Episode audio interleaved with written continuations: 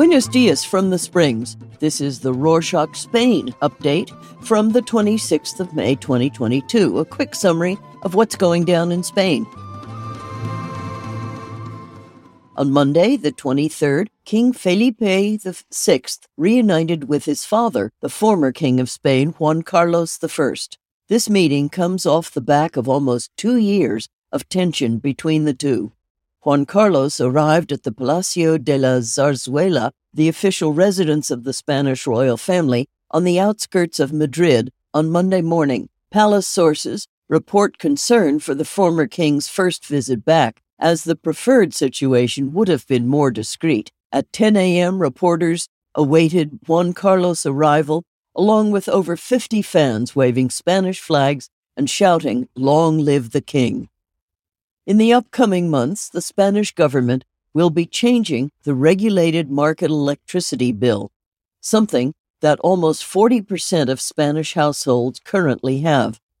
The change, which falls more in line with how Portugal handles its electricity, will mean that the price will no longer depend on the daily and hourly market situation. Instead, prices will be cushioned by monthly or even yearly rates. Even though the Ministry of Ecological Transition expects this change to reduce electricity bills in Spain, experts warn that the change in mentality will be tough to adjust to. Still, there's no guarantee that the prices will be lower. For diplomat Javier Ruperez, who was Spain's ambassador to the United States and Deputy Secretary General of the UN, the solution to the Ukrainian Russian conflict is paramount. In a recent interview for 20 Minutes, Ruperez stated, I don't know if this is World War III. The, it is the most serious situation the world has known since 1945. The former ambassador to NATO, who currently belongs to FAES, the Foundation for Analysis and Social Studies Board of Trustees, also noted that aggression has no basis in political or international life. Moving on, recent data has shown that Spain ranks highest in youth unemployment in developed European countries, with a rate of 30%. According to Eurostat, unemployment spiked to over 31% in the third quarter of 2021, with yearly average of almost 31%, more than 19% above the European average. One of the most significant factors for unemployment, besides the COVID 19 pandemic, is the lack of training in young people. The Bank of Spain indicated that in 2021, there was a dropout rate of around 13% between the ages of 18 and 24, the highest in the EU. The Ministry of Labor and Social Economy highlighted in a report from March this year that young people with fewer qualifications have a lower employment rate and a significantly higher unemployment rate, being more vulnerable to adverse situations. While the economic distress of COVID 19 might be recovering, unemployment is clearly an issue the government still needs to get a hold on. On that note about young people, the government approved a youth rental bonus, a decree to help young people aged 18 to 35 to rent property. Young renters with an annual income of fewer than 24,000 euros could receive a bonus of 250 euros a month to help pay rent in shared or private housing for up to two years. Measures for the legislature have been running smoothly and have allowed the public treasury to send the committed money to the active communities. Still, the youth rental bonus will currently only benefit 70,000 young people.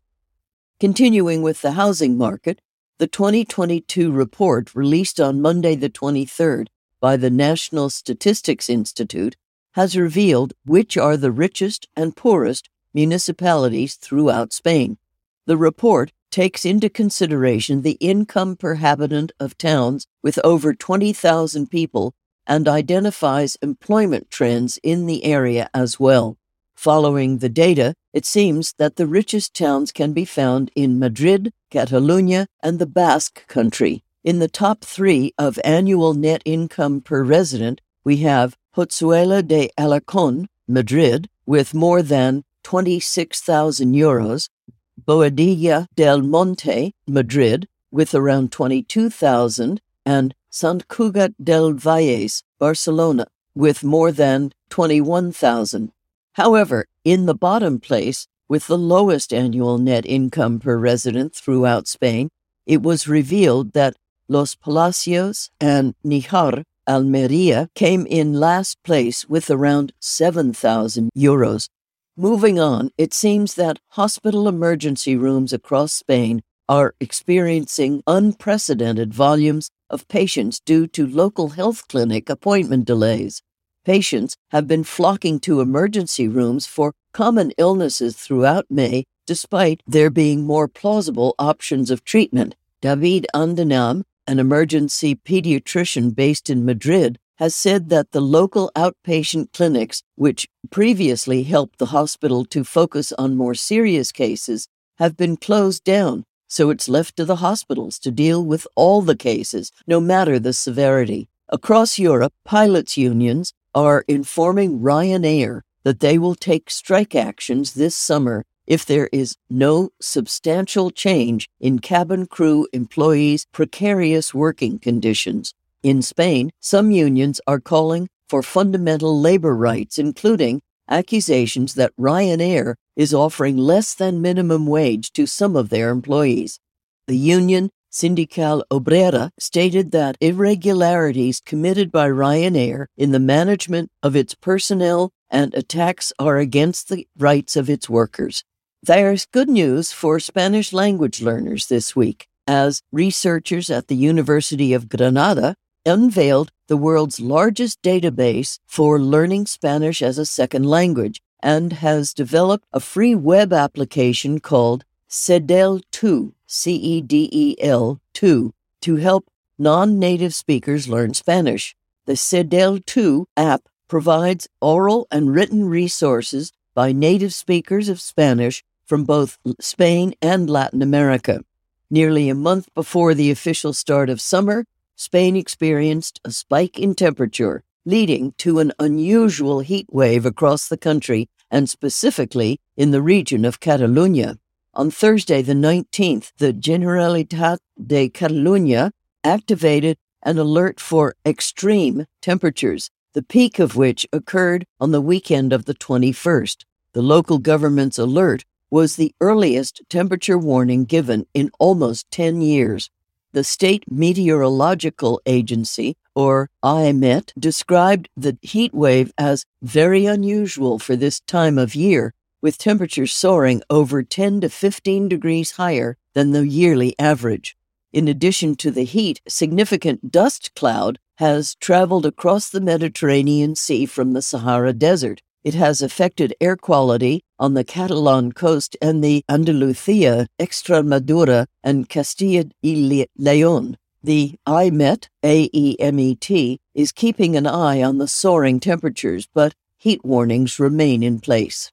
As an ode to her birthplace, award winning poet Begoña M. Rueda has created a guide to Jaén, a town of just over 100,000 people in the heart of Andalusia, in the guide, there are a few well kept secrets and attractions. With most of Andalusia's tourism centered around its coastline, we highly recommend checking out Rueda's Guide to Jaén, a small town that packs a cultural and exciting punch. And to close this edition, we wanted to recommend a fellow podcaster. For expats, particularly Brits, check out davidwrightonline.com.